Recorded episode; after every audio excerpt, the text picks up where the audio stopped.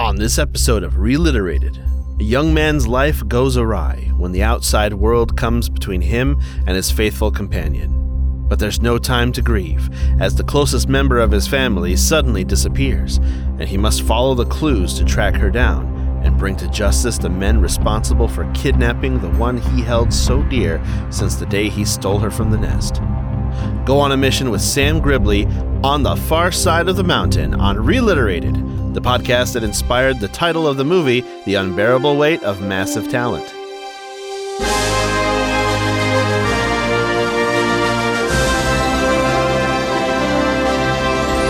And welcome to Reliterated, the lowbrow book club of grown ass adults reading the children's books popular in the 1990s, but with 2020's hindsight.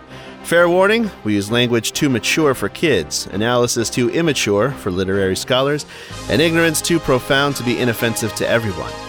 Also, we talk about our books in depth, and that includes spoilers. So, before you listen, be warned if you're not familiar with the story, you're going to be spoiled. My name's Andy, My name's Harold. And I'm Josh. and on today's episode, we have got a special guest. We have got none other than one half of the the hosts of the Matty Ice and Marky Mark podcast. It is the great Matt Mays, also known as Matty Ice. Thank you for having me. I appreciate you uh, the invite on the show today. Yeah, thanks for being here. Yeah, thanks Heck for yeah. coming. You you guys are talking about one of my favorite book series as a kid, so I had to be here for it. This was one of Josh's favorites as well. Well, the first book. I don't remember the second book very, very well. Well, I did as soon as I hit ni- page 96. I was like, I did read this book. Oh my God. Yeah. You just forgot about it? I totally forgot about it until I got to that page and I was like, oh, wait a second. I remember this entire thing now. Yes. That was the first one. Definitely hit home for me. Like it was just nostalgia uh, driven like crazy. The second one, I remembered it, but it wasn't as memorable as the first one for sure. What I think is the most mind blowing thing about this this sequel on the far side of the mountain, it was actually published in 1990, and the first one was published 31 years before it in 59. So Jean Craighead George came back to this story after about three decades. It And just took that long to write it. Can, I don't know if it took her that long or if uh, you know she felt inspired one day in the mid '80s or late '80s to uh, to go back to it, but yeah, she continued the Gribley saga. I could see it being like a thing where, you know, it's it caught on more and more over time and then finally she got tired of people like clamoring for a sequel. It's like, "All right, fine, I'll write a damn sequel." You kids and your your won't quit bothering me about writing sequels. Jeez. I imagine the adults were probably coming back to it and they were like, oh my God, you know, we need a sequel for this book. I read My Side of the Mountain when I was a kid. And they didn't do what we did, which was read the book again eh, as adults and go, Sam Gribley is a liar. He's a liar. so, I mean, it, it, I know that when I was a kid, these books, because I noticed I had read On the Far Side of the Mountain at some point while I was reading it. I'm like, I did read this book. Okay. Because I remembered when you just said there's a third book, I was like, yes, I remember at the back of On the Far Side of the Mountain, I there was another book coming out and I just never read it. I think I aged out right after that hmm but yeah, it just it really did make you feel when you were a kid like I can go out in the woods and I could just live out there. But as an adult, you look at it, you're like, man, I've seen Naked and Afraid. Like, yeah. I watched every season of Alone. This, Yeah. this, this is, this takes some work.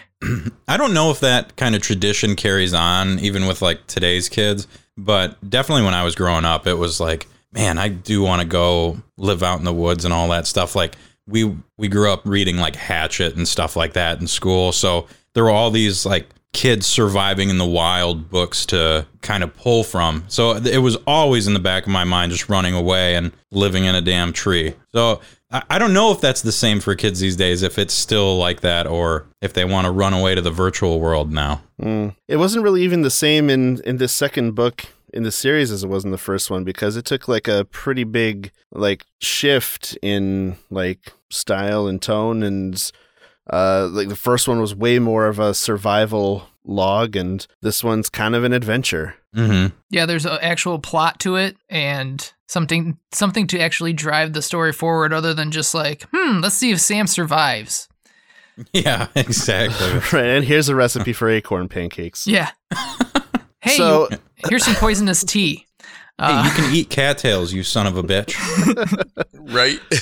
The tubers. You gotta have the tubers. The tubers, yeah. how many ways can you skin this deer? How how can this kid poach another animal this year? Right? I always re- will remember. Well, I will always remember the deerskin door for his tree. Uh, that always. That's the one thing I never forgot about the story was how he had put a deerskin door on the tree, and that's how he kept from people finding him. And I always thought like there was a point where a ranger came around, he totally missed the deerskin door. Like That guy needs to be fucking fired. Right. I mean, a, a tree and deerskin are similar if you're at a good enough distance, but if you're standing right there, you know, Yeah, he's like he's standing by a fire, like an uh, like a put out fire, and he Yep. doesn't have the the like mind to look around. Like, oh man, that's a hole in tree. Let's check that out. there's a whole bed in here. it's almost as if a child is living out here by themselves. and what's this? A hawk perch? What the? Did he steal a falcon? Well, and that's the beginning of the first book, or the second book is that the a uh, conservation officer, what we believe is a conservation officer, is coming to take Frightful away from Sam. So yeah, let's let's do a sum up real quick. Let's uh, yeah, who wants talk to, about who wants the to take and- the uh, the thirty seconds or less summary of the whole book, and then we'll break it down. Ooh, If no one wants it, I got it. you Go, for it, Harold, because I'll Okay. shit on it too much. okay, just just the basics. Give us the basics of the story. just the basics.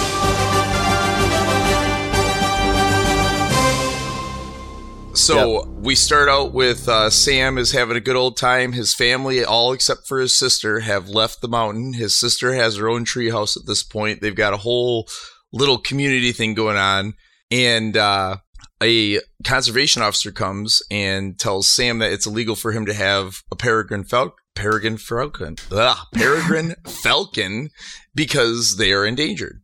So he tells him he's going to take her away. He's going to breed her in captivity. She's going to the university. Sam gives in because he can't really fight it. And then he heads to town and finds out that the name of the conservation officer is correct, but he does not ask to see him because he's so downtrodden that, you know, he knows he can't fight this authority. So he goes up and, as Sam Gribley does, decides to figure out how to make everything work and then notices he hasn't seen Alice for a couple days. Well, Alice is taken off. She leaves him a note saying she's thinking waterfalls. Bando comes in and they go off on an adventure trying to find his sister Alice. Eventually, they realize that the guy who took Frightful was actually a poacher and not Leo Longhorn. And Sam sets a Close enough. whole thing up to yeah, great name.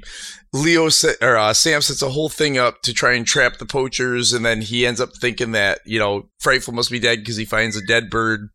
And then it turns out after he gets to his sister with no real conflict happening for him directly, because they end up getting a conservation officer to arrest the guys. Um, there's a gun in this story for Oh. the faint of heart. Um, and then uh, at the end, uh, Alice is trying to get one of these other a goshawk off the side of a mountain, and it's more dangerous than Sam's first foray with uh, Frightful. And he tells her to let it go because it's illegal to keep it. She lets it go, and then up in the sky they see Frightful, and he wants to call her back, but he decides, you know what? She's got to be free and uh, mate out in the wild. And Bob's your uncle. That's Far Side of Mountain. And Bob's your uncle. Bob's your uncle.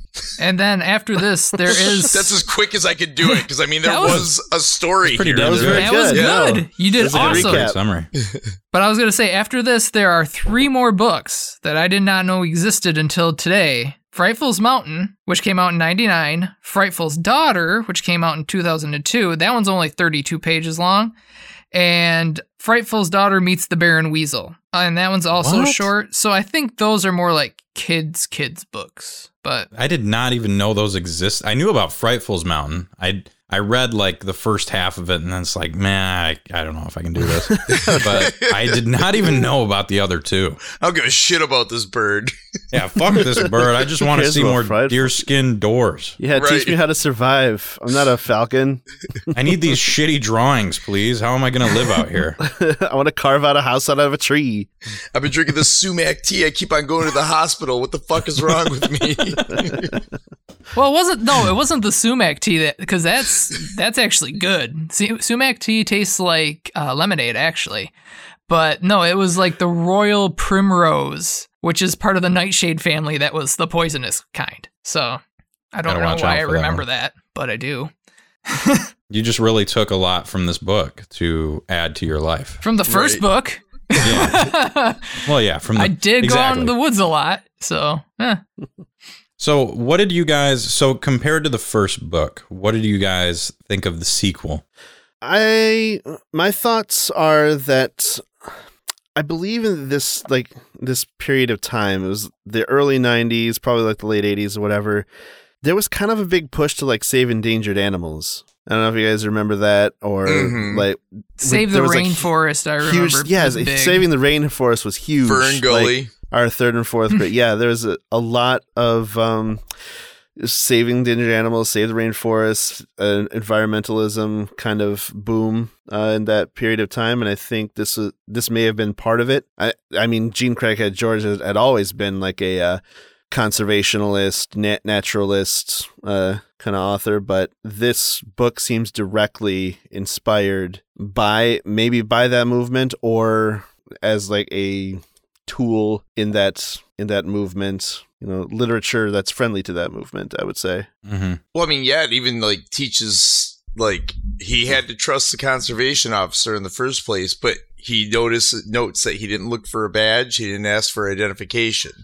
And, you know, then he doesn't do his due diligence to find out if the guy that's Leo Longhorn is the same person. Because then they could have started the investigation it's early. leon longbridge Leon Yeah, Longhorn. Leon- Leon, Leon Longhorn. It's so much better of a name. Oh, But- Leo Longhorn. yeah sam noticed that uh, he actually knew his shit when it comes to falconing Yep. um Also, karate. also he does karate he so sam came at him like with a knife to try to cut the straps or whatever which if he was a real cop he would have pulled a gun and shot sam cribb I mean, he's only 15, so but instead Right. he like karate chops his wrists. It even says like it was a karate chop. Well, the book. karate was big in the like that time, Yes, 89, karate- 90, dude. That was the heyday of karate as well. Yeah, Jean Claude Van Damme, three ninjas. Three Ninjas, yeah. for real. Beverly yep. Hills Ninja. like, dude, Yeah. you gotta read. You gotta read on the far side of the mountain. There's some fucking karate in it. There's karate. There's karate in the book. That was their like push to sell it too. It's like Yeah. you'll never believe the sequel that's got karate. we went from Dear Diary. Today I made uh, a nice salad out of some wild herbs and, and berries and whatnot. To ah, so I came at him with a knife and then he karate chopped it out of my hand and he stole my falcon. damn. Jean Craighead George. Mm. Puberty is a bitch. but bless her heart, she, like she's like old and doing like in her 70s, maybe 80s whatever. She died in 2012 at 94. Dang. Yeah, Years shit, old. man. So she was trying to relate to the youth in her 70s. Yeah, Mhm. crazy. But at the time, the time period was still like if my side of the mountain happened in the year that that book was published in 59 this would have been like 1960 61 That's what I'm saying. She threw the karate in there because she saw that kids were getting away from the outdoors. She's like, these goddamn Nintendos and VCRs, you know, and she was like, I need to write about, you know, being out in the woods again. I mean, he he actively hates on ever having to do anything with society. He's like, Mhm. Sam Gribley's like, dude, if I have to go to the store one more time, I'm gonna fucking break. you know? You know, looking back on this, when I read these books, because I read them back to back, uh, just because the first book uh, took my attention so much. okay. I I don't remember it being that much. It didn't feel like there was that much of a time gap between them when I read them. I I if you told me that they were like almost forty years apart in like writing them, I would have I would have called you a liar because they just didn't seem Yeah, they, like they're de- they're true, completely yeah. different books, but they don't have that like that much of a time gap in between the writing style of them. no, yeah, that's she did a very good job of transitioning. Like I, I was transported right back to that same forest that you know with Sam and you know Baron Weasel and all the all the people. Mhm. It took me right back there. So the writing style, though it was a little bit different, it was still similar enough that it it enveloped me back into that story, into that world. Yeah. The first part of the book was definitely like a leveling up process of his uh of his lifestyle where he's building a, a plumping mill and he's Yeah. building a, a sawmill or, or like a, a water wheel. So he's moving on from uh, the basics of, of living out in the woods to more intricate like machinery and stuff and still uh, refusing Alice's attempts to get him to uh, put electricity up in their uh, Yeah, why is he being such a homestead. luddite about that? Of all the things, it's like the one thing that would definitely improve your life, and you're against it. Ugh, seriously. He says it just brings a bunch of noise. All the things that it powers. He he wants to be able to uh to hear the nature around. Have you ever heard a sawmill? right? Jesus Christ, those things are loud as fuck. I can't say I've heard a water powered sawmill, no, I have. They're loud as fuck. but it That sounds like a waterfall. The wheel is a is a constant waterfall. That's what it sounds like. Yeah, nature, damn it. but they were able to start and stop that thing with the sluice gate. Yeah. Well, in true Sam Gribley style, he at no point mentions any slivers or banging his thumb or nothing. he perfectly assembles a water powered sawmill dam setup. Well, yeah, man. There was a bit of a process of learning by Yeah. watching how the beavers make dams. oh, yeah. Oh, and that's making right. their own dams. Yep. So Yeah, he didn't could go you to his forget that? precious books for that. Yo. He had to follow nature. The beavers taught him. He understands all Yep. of nature. This he's a fucking Doctor Dolittle. He can talk He to his hawk. He can talk to a horse.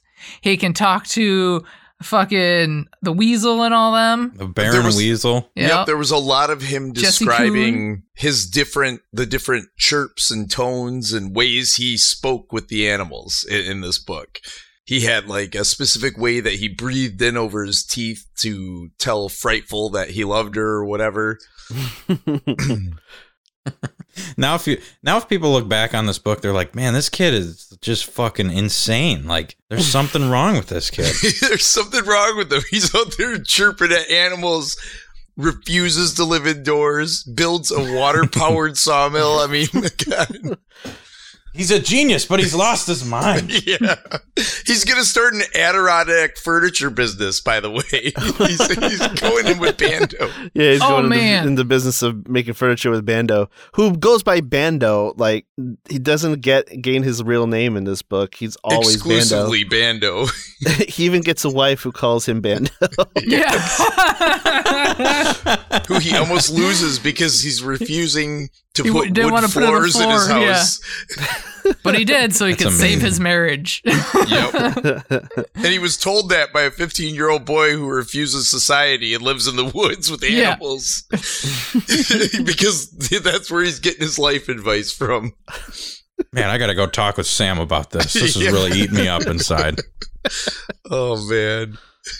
yeah. Yeah. I noticed one thing like there's a lot of descriptions in the beginning that just really got me. Like the fact that he's like yeah we haven't had a deer since the roadkill. I'm like ooh roadkill eh? That's a that's a michigan delicacy. I remember Right? having I remember having a roadkill uh shirt like a roadkill grill. It's like you kill it we we uh grill it or something like that and it was just a weird shirt. Oh man, my uh my grandpa was a DNR officer in the in northern Michigan and he used to part of his job was he would drive around like to pick up you know the the deer that have been killed and stuff like that and they would get all the meat processed and stuff and give it to like the schools around the area Oh, that's cool. like that was yeah that was legit what they would do with the roadkill up there That's awesome. That's really cool. hell yeah I used to work with a guy that I swear to God was proof that Neanderthals actually survived to the modern period. And he he had a, a police scanner next to him. And anytime they he'd hear a deer hit, he would take his lunch then. And he would like run run to his car and drive out and get a license from the police officer that was there and fucking take that deer back and hang it up. But he was like, I, you know, at first I was, when I was younger, I was like, man, what the fuck? You know, and he's like, hey, I got meat all year round. I'm like, what? You know, like, He put a runs guy, out the fucking door like the ice cream man's coming. put a guy hit by a car. And, but now I'm like, eh, I mean, if it's fresh, you know, Yeah. There's Same as if it got shot, right? on it, yeah. he's not wrong. So he, when he goes to town, this dude loads up. Like if something happens, why didn't he do that in the first book? The first book, he was not a prepper. Now he's like, oh, what if I twist my ankle? Oh, I might be stuck out here. He didn't have that those worries in the first book. I think he was too worried about getting his hair cut in the in the first book. He was just all, all he wanted was the the book from the library and to get his hair cut. He wasn't worried about getting like medical supplies or anything because he didn't get injured. He was Sam fucking Gribley. Right. He doesn't have to worry about that kind of stuff. maybe this is part of the growing up process. Now he's he worried. realizes, oh shit, maybe something could happen to me, so I better be prepared. The part he doesn't tell us about is when he lost a toe to gangrene. He's like, fuck, man, you gotta, infection's real. Maybe lost a that's where the big toe came from in the. In yeah, I was gonna say, family found it and ate it. yeah, Family family found found, it, it and ate it. Uh, oh God. sliced it up into five pieces. Do they have? Does he worry as much in the second book about being like uh, captured or whatever? He Or- mentions it, but it's like offhandedly. it's he doesn't care now because he's living on the family land and he makes a mention of oh did dad forget to pay the taxes on the land so i think he's okay now because he's living on his family's property They're doing Okay. correspondence school. yeah so That's oh right. yeah, yeah, yeah, yeah. Yep. I, re- I do remember that. But yeah, I remember the thoughts that were going through his head when he saw the quote unquote conservation officer coming at him. He was like, oh shit, what's like, they're going to take me back? Are they going to make me go to real school? Or are you going to, like, do I have to get off the land because dad didn't, like, missed a tax payment or something? I remember that exact page because he talks about just grabbing uh frightful and just fucking booking it. He's thinking about doing that. yeah he was Yeah, like he's maybe just like, that. all right, let's go, let's go. I can live off of absolutely nothing. Yep. Yeah, yeah. I'm Sam fucking Gribley, man. well, later on, he was trying to figure out how he could get it back. And one of the things was he was like, oh, I could write the president. And then this is quoted from the book. That won't work. The president swore to uphold the Constitution and laws of the United States when he took office. so, yeah, that is something that does take place at some point. I mean, that is to. definitely that's definitely what you want to be telling kids is supposed to happen. That's what's supposed to happen, kids. yeah, yep. Supposed to. I also have a uh, issue with after he loses Frightful, how he's trying to come up with a way to uh, get food and be able to, you know, take care of him and Alice. And he's like, I could set traps. Yeah, that's a good idea. But then he's like, I'll use a sling. Why? You know about a bow and arrow, right? Those those aren't hard to make. Yeah, he doesn't think to take up archery. He thinks to take up uh, a sling. Yeah, The Roman skill of slinging stones. Well, Yeah. One of the, one of the reasons was that like the ammunition would be everywhere because they're just fucking stones, and you'd have to make your own arrows and and all that. So Oh, 'cause starting he- with a sling. he has, you know, no time to do that. He lives in the fucking Right. forest. And he's got a store of food for like four people. Yeah. Hell, he could just make a spear and that would work better than a goddamn sling. Man, learning the sling has to be one of the hardest things to learn how to use. I would Yeah. assume. Hmm Like way more difficult than a fucking bow and arrow. And doesn't he he uses what does he use for the string for the sling? Rawhide. So Yeah, he sinew. basically use sinew is what you would use for a bow and arrow string. Exactly. Yeah, yeah, yeah. for, for a bowstring. So yeah, not not smart on that on that point. But Yeah. Yeah. I think he's just a little overconfident, and that's just the Sam Gribley in him. He's like, man, I'm gonna make I'm gonna make one of the most ancient forms of fucking hunting rabbits that I can I am the. David in this Goliath of a fucking forest Yep. right now. yeah. I guess he didn't read that book on archery. I think if the book was made these days, he might take up a bow and arrow because look how many fucking archer characters are out there, like in the past decade Right. with, with all that popularity. You got your Hawkeye, you got your Katniss Everdeen, you got uh, you got Princess Brave, you got Legolas from the uh, Lord of the Rings. Yep, there's a lot of archers in popular fiction. Archery is cool as shit, man. It Like, is. oh yeah, it's super fun. It is. The whole idea of someone being able to just sneak around in the forest and just take you out without you even knowing about it is kind of it's pretty sweet. Stealthy. you wouldn't people wouldn't you wouldn't know where it's coming from like the sound that when you hear the sound is right before it hits you because that's yeah, yeah arrows are creepy Oh. Well, I guess you just follow the feathered end to Yeah, where it's we're- coming from. yeah, you, I mean- well what if you spin around though I guess. you're like wait now i gotta do math what angle does that come from Oh well, the trajectory is for that general direction. At this force and this wind speed, this is where oh shit, he hit me with another arrow. He had a second arrow. Fuck. shit He's got to have a quiver of these fucking things. it's like some kind of goddamn bow guy Bow guy. bow guy. Sam the bow guy Gribley. sam the bow guy in the woods. gribley Sam the slinger. he's He's a- sling master He's yeah, the he's sling the sling man. master. sling master gribley But uh, now, how did how did he discover that that was the po- it was a poacher and not uh Longbridge or whatever Wasn't- his name was? Didn't they catch him talking with like a like a Middle Eastern like a like an Arab guy? They were doing like a like a fucking transaction. yeah, they or were something. selling Oh, falcons. yep. It was it was much later in the book where It was about Um, page 96 when I figured out. I was like, wait, I have read this book. Because then I remembered all of it. I was like, wait, because he's not real. Because at the beginning, I was like, I don't think he's a conservation officer. That's what I was thinking in my head. And that's why when I got to the end, I was like, that's why, because I have read this book. Dang it, that's right. Mhm. So, yeah. well, Sam scares much away that coyote that killed the uh the Yeah. goshawk, and then his sisters left a note like, "Oh, the the coyote's so nice and sweet." let's get coyote puppies. And then the coyote's dead because the poachers killed him. Yeah. Meanwhile, meanwhile, his sister is leaving like these dumbass cryptic notes everywhere. It's like, hey, can you just fucking tell him where you're going? That No, was they have this something that was game. weird. They Yeah. have this game between the two of them where they they play like a, a come find me type game where they leave cryptic clues to I guess practice tracking maybe. It's advanced So- hide and go seek, Advanced hide and go seek. Which was in another book that we discussed. Except we didn't get a rundown of the rules in this Yeah. one because we yeah. learn as we go. We observe it happening and it's enough. This one's different though because she straight up says, "Don't follow me," and then he follows her. Well, he's really concerned about his young sister. Uh yeah, uh, about that. Um it's very strange how creepily he's like wanting to follow her and his thought process on it. It was weird. Just I don't it know. seemed- He wanted to take care of his sister. He was like, I was actually concerned with how long he waited before he was like, you know what? I'm going to go follow. she had like, she had several days head start.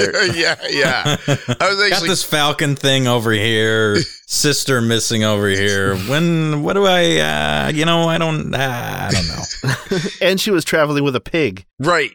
Oh, speaking of her, so there was something in this book that really irritated me. So Alice stole mercury from a farmer and To made make a, a mirror. mirror. Yep. Okay, mercury is super toxic.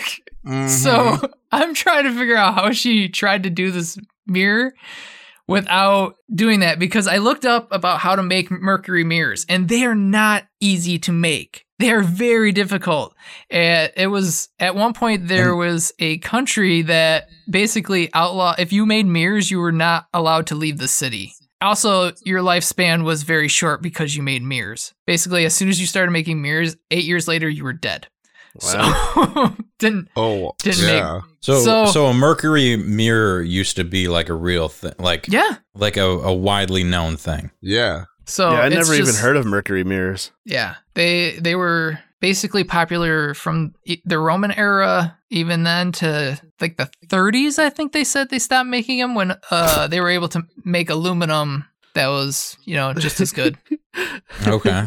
I, I binged Mercury Mirror and I got a whole bunch of results for like side view mirrors for 2011 Mercury 2005 That art has been Mirror. lost. Where have you been all my life? This is exactly what I've been looking for. Oh, cool. I get cancer every time I get to comb my hair. Perfect. well, if I had money, tell you what I'd do: go by downtown, buy a Mercury mirror. I had to change it, otherwise we would have gotten sued. Right? I think that's how that works. yeah, I don't know. Sure. Yeah, I'm pretty I'm pretty sure you guys just got a copyright strike. Yep. Yo. Sounded too much like the real thing. So, like when Bando and uh, Sam are worried about two entirely different things going into trying to get this whole Falcon situation taken care of, because right, Sam decides he has to go after his sister, hmm right? And Bando decides to go back and go get a conservation officer. And then Sam runs into the conservation officer. Oh yeah, Is- yeah, yeah. Isn't yeah. that how it works? Mm, Wait, which convers- conservation officer? He ran in there. He got one that. Who was the conservation officer that pulled the gun? Because it wasn't the Longbridge guy. No, it wasn't because Leon Longbridge is not. Well, I mean, it was Leon it was Longbridge not Leon is Longdick. a conservation officer, but it wasn't the guy that took Frightful. Right, right, right. But Just impersonating also Leon never Longbridge. Leon Longbridge, the real guy, never shows up and like Yeah, we never know. see that the real dude yeah. there. He was a, he, he was in the office when uh, Sam went to visit, but uh, he never went in and actually spoke with him, so he couldn't. He didn't confirm that the real Leon Longbridge is not the man that took Frightful. Right. So he so Leon Longbridge is now forever besmirched because he doesn't get to rectify it by shooting the poacher. at the yeah, why didn't book. she just make Leon Longbridge the guy that does that? Yeah, the real guy. there She was just a makes a different nameless Why is conservation another officer fucking conservation?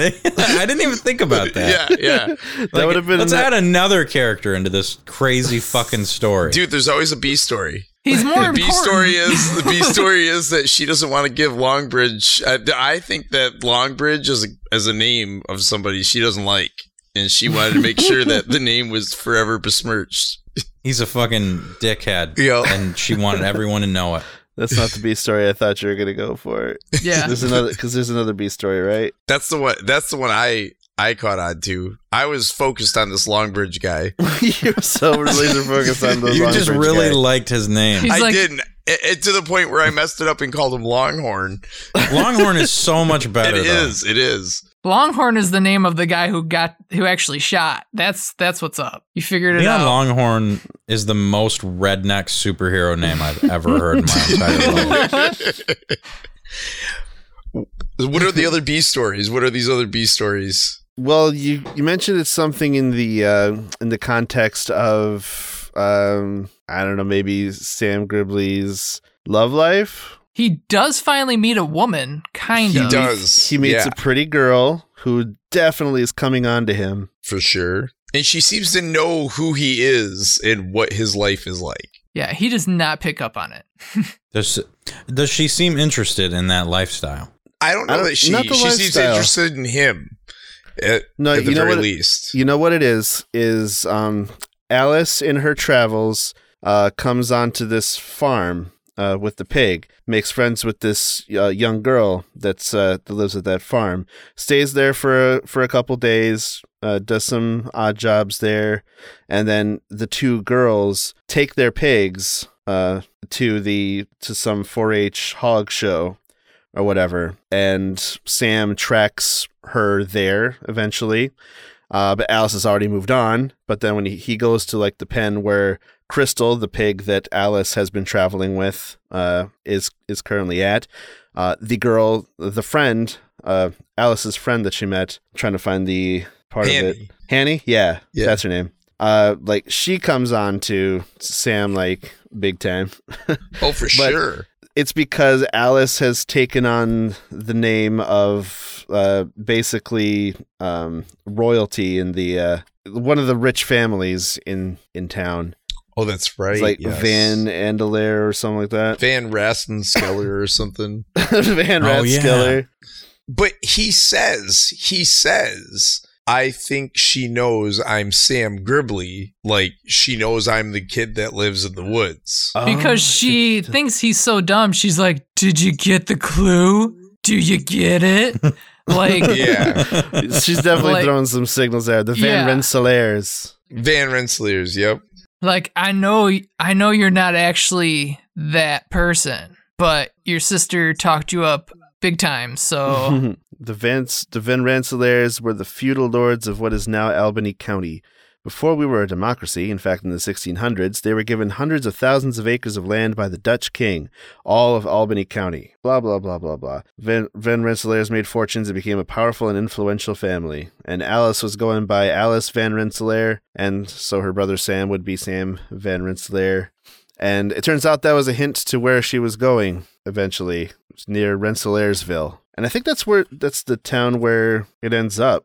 It, it Isn't it? is. I'm looking for your B story, man. I'm trying to find your B. I'm trying to hear the B But the- story. The B story is that Sam is not interested in girls; he's just interested in falcons. Like frightful, Yes. frightful is the love of his life. yep. yes, he, he does kind of have a have a thing for all animals except for pigs. He fucking that bird. yeah. Yeah, he hates pigs. That was not. He ain't- that was he not at He all hates where I thought you were going. Yeah, He he, ain't ain't fucking, fucking that that pig, pig. but he gonna fuck Don't- that bird. No, I don't. I don't know what kind of B story that was, but That is a B story. I am interested. yeah. Yeah, this kid is is 15 years old. Uh, I remember when I was 15 years old. I know what I was doing a lot of. It wasn't just sitting in the woods Fucking writing. birds. Fucking that's what it falcons. Yep, was. fucking falcons. That's what I was. Yo. Jesus.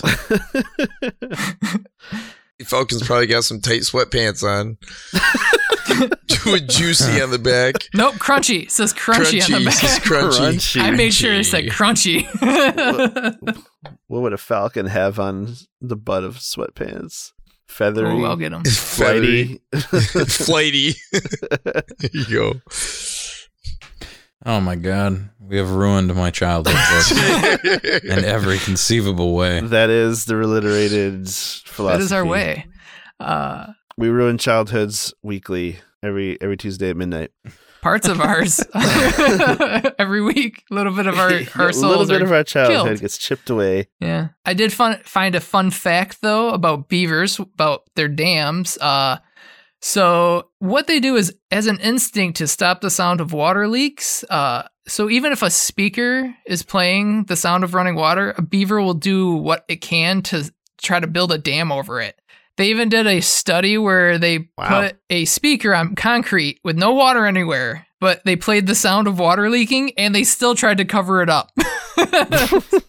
Wow. So if they would have just let the sound of water running, they wouldn't even had to do it. The beavers would have did it for them. So take That's that as it were. interesting. I didn't But know what- that the beavers are just on a quest to silence that water. They're like, I, I can't take it. Beavers are here to plug up every hole on Earth. oh my god. I watched a fucking video. hate it was running water. funny. It was a there a person had a speaker playing and their a beaver took like this throw pillow from their couch. This was like their pet and they put it on top of the speaker and I was like, "Holy shit, that's funny." Someone with a pet beaver. That's I know crazy, right? Uh, you say you found this video? You should post it. I will try to find it again. Yes, please. And then do. I will post I would it. be. I'd be cool with a pet beaver. They are they have the scent glands, so they stink real bad. Wait, wait, wait, wait, wait, wait, wait, wait. I want to say that in Josh's summary, Josh, you wrote all of the summary. Yeah, mo- most of it, yeah. Okay, so you wrote a lot of emphasis on maps. GPS became available for public use in 1993. Yeah, well, Sam Gribley lives in 1957, bro. Yep, I know. I just wanted to see when that was popular. He lived in 1957, but the book was published in 1990. So, Sam maps was were uh, still important. But he didn't have 90s technology, even though the book Yeah, was published in that. 1990. Still a I fun don't know, fact. man. It's Sam fucking Gribley, dude. You don't know what he has. yeah, you don't know what he had. He can't get injured. Yeah. He's got some technology we don't even have right now. He probably can see through Frightful's eyes. He's like Beastmaster out there. Mm. He doesn't like pigs because they don't listen to him. Yeah. they dig up my garden. Uh, they're also awesome at finding truffles. So, Yeah, you win some, you lose some, Gribley. Right. Fuck you. So, in the um, process of tracking down Alice, um, Sam and Bando come across like uh, interesting messages being being left around town from like a Scree a person named Scree to uh, I don't know somebody else, but what's the, what's the name of the other? I don't know. It doesn't matter. Uncle Bob. because it was about the. It was Oh, about Bob's the. uncle, that's for Uncle sure. Bob. Yep. From Screen Oh, Uncle Bob. Oh my god. But these clues, the, the book basically turns into a Nancy Drew novel where they crack a mystery of of, of poachers. What's wrong and with they- Nancy they- Drew They novels, bust some po- poachers. Nothing, but it's it becomes a very different story from the first book in that this is more of a uh, a mystery adventure type type deal. For sure. Yeah. It had a lot more going for it in that area. They use these clues to bust some poachers. They discover that Leon Longbridge is not Leon Longbridge, but uh, A lazy conservation officer that doesn't do shit through this whole story. right, But the actual Leon Longbridge does is too lazy to even show up. Yeah, so they got to get someone from another town to get over here to take care of his shit. Yeah, a nameless man has to shoot Nameless some man. other people. Oh man. I think it's Officer Conklin. Yeah, yeah, yeah. The that only- sounds about right. The real hero of the story. Bando goes and gets uh, the, uh, the the local conservation officer, the one who actually gives a shit, the one Sean Conklin, the one who wants to uh, see some action. So he brings his gun, Fuck yeah, he does. arrests- This is America, dude. arrests the poachers, busts them up for trafficking endangered species. Why? I got a question for you. Shoot. Why is it? Why do they sell it? Why do they got to bring an Arab guy into it? Like, why is that the guy that's gonna buy a rare falcon on these fucking on Sam Gribley's farm in wherever the hell they are? Because falconry is very, very popular among the uh, royal class of uh, people in like Saudi Arabia, in the Middle East. It's very, very, it's a very big sport still. And Is it really? yes, especially because a lot of the birds are very rare. And so they have to spend a lot of money, which they have because of the oil. All these so Arab she- Arab sheiks can afford to break American laws. basically, yeah. Man, okay. So So that actually had some. yeah, it has It's a had a historical context, it. and it's still to this day is it's still that way. Yeah. oh yeah, in 1990 would be a big kind of Ooh, yeah, because that revelatory was the thing Gulf about during the Gulf Arab uh, stuff. Yeah, Yeah, when was the Gulf War? 91? Interesting. yeah. The Desert Storm, I think, was 91. I don't Or know. Do you 90. think you think Craighead Still. was trying to do something with that Arab stuff, No. or do you think it was just because of the falconry it was being it was popular? mentioned. It was just mentioned as a reason why someone might want to buy a falcon, whatever. But it I mean, f- didn't. I mean, 50k is a lot for a falcon. Villainize Arabs in general. Right. Yeah, I think sh- fifty thousand dollars is a lot to spend on a falcon, though. So It, it is. a Saudi prince would have that kind of money. He would. Have you guys ever seen the Falcons when they're at the Renaissance Festival? I have not. No, I can't. Mm-mm. I've never been to the Renaissance. What? Oh, I know. I'm. I'm Oh, going this year. snap. This year is this the is game the year, changer. baby. well, you missed out. I'm gonna like vlog it and everything. You missed out because one of the best performers has passed away. Uh, rest in peace, Dead Bob. Dead Bob. he wasn't a falconer. He was a skeleton. No, he was just a really good comedy show. he Uh, was. Yes. but no, one year I went and there were there was a guy with falcons and it was really really cool because he was out uh, where they did the jousts and he Mhm. would have he would like give them meat and stuff and he'd throw the meat out so and they would come down super fast and attack. Oh, it was really cool. So highly recommend checking it out if you ever have a chance to see uh, falconry in live. That would be pretty neat. Let's all go. Let's all go to the Ren Fair. Yeah, when are you coming I'm up super this summer. Josh? Uh, it won't be in August or September, which is when the Renaissance Festival is. Well, you got to change those plans up, buddy. yep. Oh man. Well, we'll see what I can do because I think your guys' Renaissance Festival's in September after Labor Day. Isn't that isn't that when you guys had yours is? I'll That sounds about. We'll look into that sounds it. about right. yeah. I'm being I mean, it right we'll now. just We'll get those dates for you. make the plans and we'll get the dates. Just so we can go see falconry. yep. I'll buy the mutton. You'll buy the mutton. Yeah, I'll buy us all the mutton. the big old turkey legs. Those things are insane, man. Mm. Mm. I've always wanted one.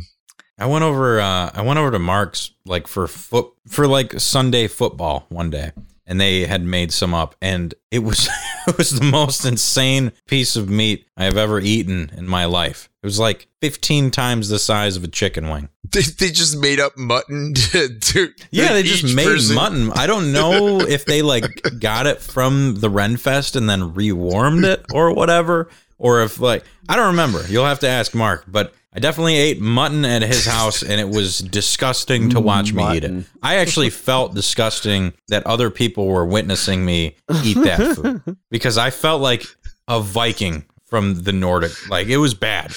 Oh man, that's great. Grease on the face. There's like skin in my beer. It's just wrong and Okay, so what Amazing. we're seeing mutton, but it, it's just definitely just a giant turkey leg, right? Um, yeah. It's just Yeah, yeah, yeah. it's just a Yeah, 'cause gigantic Mutton turkey is leg. Mutton is actually lamb. Yeah, it's it's sheep. sheep. Yeah. I just call it mutton because It's that's with- what. Yeah, yeah. yeah. I just wanted to say that just in case. yeah, because no one we can't afford a giant lamb. Starts fucking- like mid July, I think.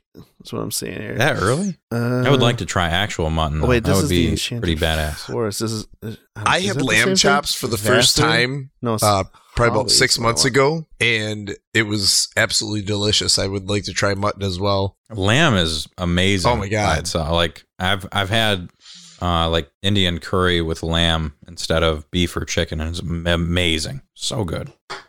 Uh, Andy, you're know. getting dates for Renfest. Yeah. Okay, 20, so- 2022 uh, dates are unconfirmed. yeah. so yeah, let's get back to far side of the mountain.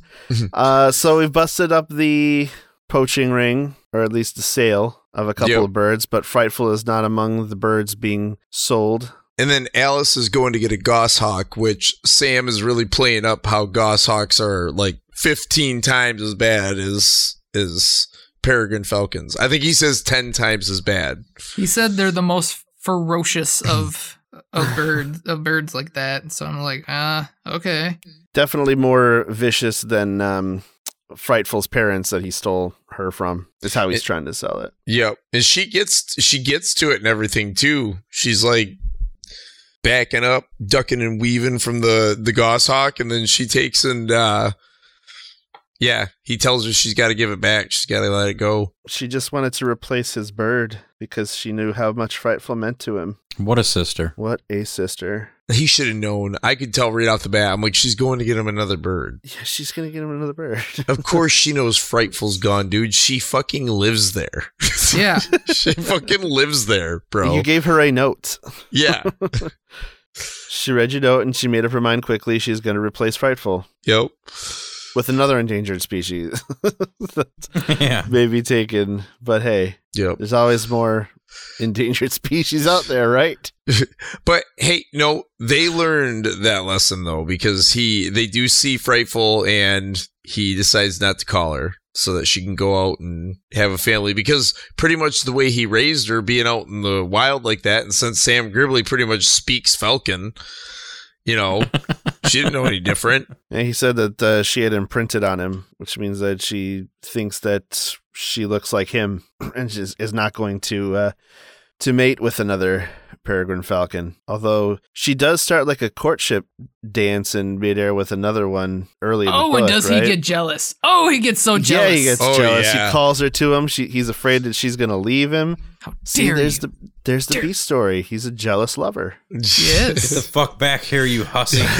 Don't you go run it off on me now? I don't even I don't even know if that's con- that's um, officially a B story. I think that's more of a uh, Straight up part of the story. That's main line It's the right main there. line. Yeah, it's- this is back to fucking Falcons again. secret. Uh, it's between the lines. It's uh, subtext. Subtext is the word I'm looking for. Every few pages, he's like, "Oh, and I almost, I almost forgot about Frightful," or "Ooh, it made me forget about her for two minutes." It's like, yeah, he he's fucking that bird.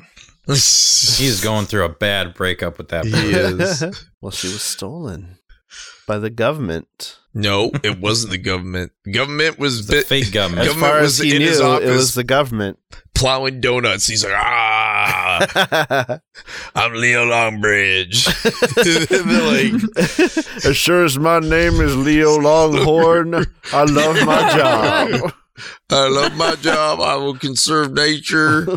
You know what I love about my job? There's a little boy up there, Sam Gribley. He's taking real good care of Peregrine Falcon.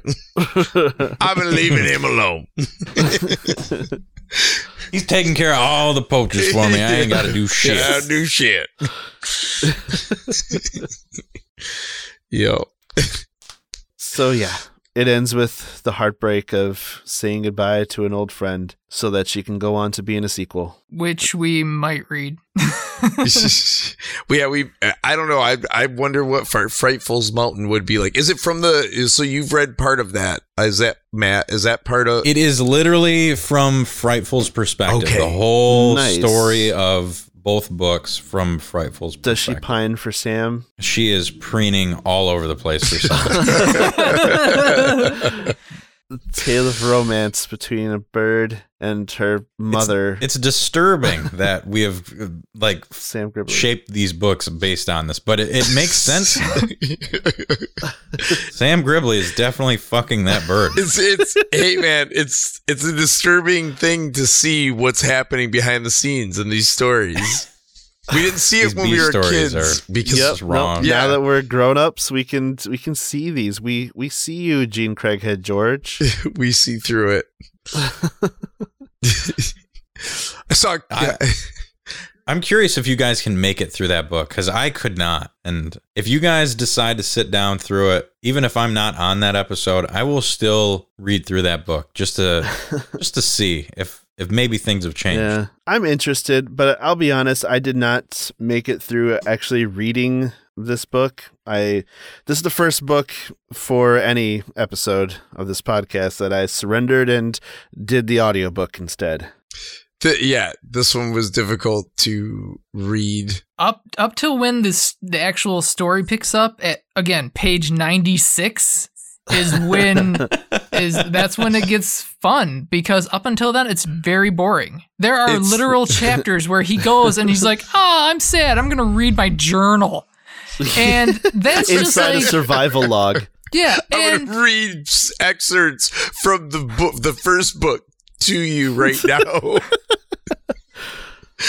And what that did, it reminded me like I watched quite a few anime shows. I'm watching one called Black Clover right now, and they do these episodes where they just go and tell you an old story so that it's they could just like, okay, we don't have anything this this chapter, so we're gonna give you an old story that has nothing to do with the actual story, but it's kind of interesting. I skip those because they have nothing to do with the actual storyline that's that happened in this several times and i'm just like i don't give a fuck about you making the goddamn mill it's fine It's I don't like know. it's like like halfway through A New Hope, they they like show the the whole solo movie. then they go back to A New Hope. Right. Well, and that's the thing about that watermill. Like, I at first like it took me a second. Like the watermill was there, and then the watermill wasn't there, and they were working on the watermill, and the water, and, and I was like, wait a second. And I had to go back again and listen. I'm like, okay, we did do a time change. Like, hmm And then it wound sly. up not really mattering to the story of finding Frightful. Nope. Find, or finding Alice and then They finding used- Frightful. or anything They had to use the general. sawmill. Like, they had to use the sawmill. they had to use the sawmill to on their quest to uh to find Alice. Yeah, to make more Adirondack chairs. it was You gotta the plot the the device. business business going. It was You the gotta- plot device to bring Bando into the story so Yep. that he can help Sam on his quest. Yep, Even you though get he's the his neighbor going. now. Bando is like two miles down the road from him. Was that This their permanent address or was that like a I think A that's their permanent home for them. address. It was like, yeah, that was their their summer home. Hey, I want to move next to Sam for the summer. and still go by Bando? Still go by Bando. Not Hey, my Yeah, not can my I real legally name. change my name? I I would no longer like a last name or a middle name, just Bando. See, I met this kid in the woods who thought I was a bandit, so he called me Shit. Bando, and I kind of like that name more than my real one. Don't send anyone over there though. He's a good kid. I promise. He's learning all the stuff. Definitely don't Perfectly take his bird. He he'll, he loves that bird. Yo. Definitely fucking that. Well, it, it- definitely fucking that bird. You know what's funny too is that Bando's wife is a lawyer, and at no point does Sam go, "Hey," you know.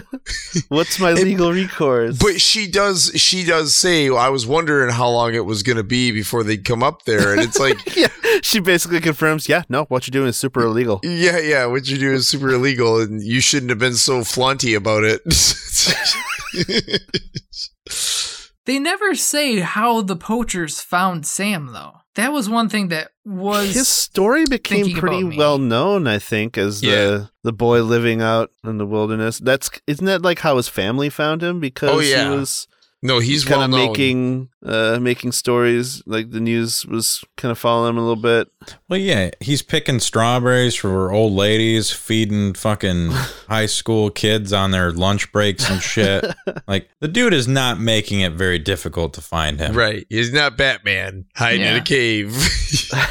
He's just hiding in a tree. Yep. Sam fucking Gribley, the boy who lives in a tree in the woods. Gets no cuts. no broken bones or diarrhea or anything. or diarrhea. Yep. Doesn't know how to make a bow and arrow. So, would you guys recommend uh, people read this book, or just l- after listening to this, you wouldn't really need to? I don't think so. I feel like you just read the first book, and if it's like, man, I really want to know more about Sam Gribley and his astonishing tales of craftsmanship, then then you go and read the second book. But just the first book is amazing, and then just end it there. You don't. I, I personally don't think you need to read this book. I say read the first chapter, then go to page 96 and read the rest of the book. Because that's when it's good. Yeah, unless you're a big fan of the first book, then like read Yeah. just pages two through ninety five. yeah. Well, and and the first book is still good, and I will always have the nostalgia of it. But I mean, I remember when I was reading it, I was falling asleep paragraph after paragraph. That was a hard book to read because it was Mhm. just it was just him talking about his day to day, and it, remember it being interesting. But as an adult, I'm like, dude, there's no way you did this. And then the second book I did find more exciting because there was an adventure that took place afterwards, and I was really interested in this water wheel that I just could. I'm like, I don't believe you. I don't believe that you built that. So yeah, I don't think you really need to read this one, but it was it was more it was fun. I'm I'm curious. Have you guys done Hatchet on this show Not yet? yet. yeah, yeah. I have it. Are it. you I guys own plan- it. Have you guys read that book? Oh, I've I've read it several times. I've never read Hatchet. I read it in school. Yeah, man. Yeah, it's cool. Okay. Oh, I can't wait to read it. shoot me a text when you guys do that episode because that like i read this book after that one and there's definitely like they're in that same genre of like boy tries to survive nature but this one's definitely more like well everything works out and somehow shit doesn't fuck up at all in the slightest even though everything should mess up Mhm. uh on around every corner and then hatchet is the exact opposite Yeah. Of that. It's Castaway, but up in the Alaska, and, and a child.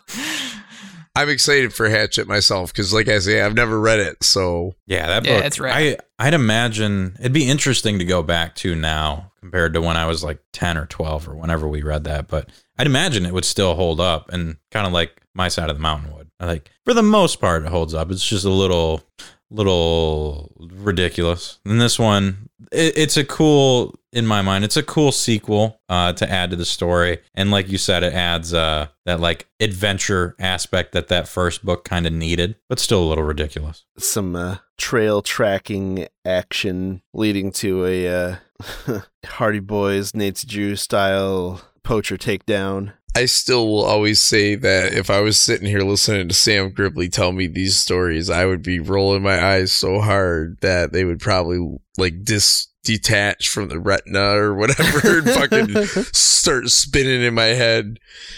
and be like, oh, I'm sure you did that. Right. I bet you rode a I got my tiger. journal here. Yeah, I bet you rode a tiger into town too, didn't you?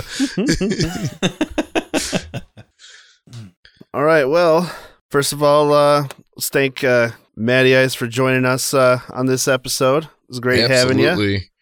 Thank you for having me, and uh, yeah, it was it was fun being here for the show. I'm glad we were able to to do a collaboration this time, uh, especially with having you on last season of our show as well. For real, yeah, that was a good time. Uh, if our if our listeners for some reason don't know your show, what's uh, go ahead and uh, plug your show a little bit. Yeah, we'll, we'll do a little plug here. So I am Matty Ice from the Matty Ice and Marky Mark podcast. We do a weekly show about video games, food. Uh, we Mark and I both work at video game stores. We share our store stories and experiences from those, and then kind of memories of growing up with video games. We just ended our uh, sixth season of the show with our 2021 awards show. We'll be starting our show up again early January. In the meantime, uh, you know, I'm doing this. Mark and I will be doing some streaming here and there. And then uh, I don't know if we can break the news to everyone about another collaboration. That's up to you. And if you want Indeed, to talk yes, I about it. was leading into that. See what I'm, see the pieces falling into place next week. next week, we're actually going to be having a uh, bit of a a Christmas extravaganza crossover episode where the the hosts of both our podcast and the Matty Ice and Marky Mark podcast are going to join forces and discuss a book based on a video game. We're going to be discussing the Metal Gear uh, adaptation from the Worlds of Power series. Yeah, I am pretty fucking excited to read this. Uh, I've started it a little bit. Thank thank God I have these reliterated bookmarks to keep my place in this book. I but my honestly my favorite thing about this right now is just that they literally stole Kyle Reese from Terminator 1 and put him on the cover of not only this book but uh, the video game as well, which I cannot imagine they paid the uh, paid the fee for on that one. this has to be just straight Nintendo ripping off everything. Yeah, I'm going to do a little bit of research onto that uh, that side of the Lord. We'll uh, we'll discuss that on next week's episode. Yeah, I'm excited for this. And everybody will all be in the same room for this. Yes, Yes. that's Uh, yeah, this'll of be a news. new one Josh for is you coming guys. back Yes. home. Josh I'll is coming a few be home. in Michigan for about a week, and so yeah, it's gonna be fun. I, I haven't seen these guys since before the COVID, so excited to see everybody Wow. and uh, get together and make a fun podcast about a book I've never read, but I heard is crazy. So I'm excited to read it on the plane since I'm gonna be in, in the sky for a while. Yep, this is gonna be You got a hundred and like twenty-two pages to go, man. Actually, literally 122 pages. Holy shit! nice. I was right. But yeah, it should be super cool. I'm glad that we all get together and get to get together in person rather for the show. You know, it should be a fun recording experience having Mm-hmm. all five of us here. Yeah, I'm Absolutely. I'm excited for this. Maybe if I'm lucky, I'll get to get a chance to go down to uh, Crazy Coders, the most amazing arcade place in the world, or Bay City at the least. side of the fucking Andes or Rockies or wherever, Right. wherever you're at in the world, it's the best side Yeah. of it. Well, I know I know we'll be able to do that, but Andy might not be able to because he's gonna be at a hockey game until late. So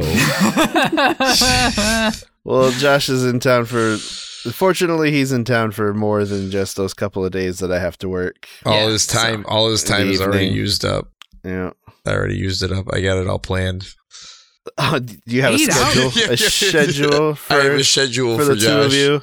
Yep. Eight eight hours of sitting head to head on a couch watching movies. What the hell? What is this I mean? actually, I, yes. So, all right, So, yeah. guys. Yep, we're gonna Yeah. talk to you one more time before Christmas, and then then are we going to take a little break because of the holidays and I won't be around? So yeah, the holidays get a little crazy. They've already been pretty crazy. Uh, it's one of the reasons why I had to go to the audiobook on this one because man, life is just stupid crazy around the holidays. plus it's late because uh power issues Yep, and I, I had a power laryngitis. outage. yep, Har- Harold had a vocal outage. I had a vocal outage. Yeah. Oh my god, I couldn't. I couldn't speak on the night we were going to record. Yeah, Yeah, you sounded rough that oh yeah, night, man. No, I could not speak. I still, my voice isn't back to normal. It's so sexy. Oh yeah, no, it's real raspy right now. Yeah, you got to It keep does, that uh, shit. yeah, I I, don't know what you need to do. Start little smoking cigarettes now. Yo. he already does. I don't smoke cigarettes. I vape. That's true. I got my own. I got a douche flute. So yeah, we got our extravaganza crossover episode. We got a holiday break, and then uh, first episode out of the new year, we're gonna be doing my teacher fried my brains. Nice. Hell yeah. So yeah, Well, I, I look forward to seeing you guys uh, in the next week or so for the uh, the collaboration episode, and uh, thank you again for having me on this episode. absolutely. Absolutely. Of course. love you, love your show. Okay, so so we see you again. Give a shit. Read some lit. Thanks for listening. Grazie mille. Peace out.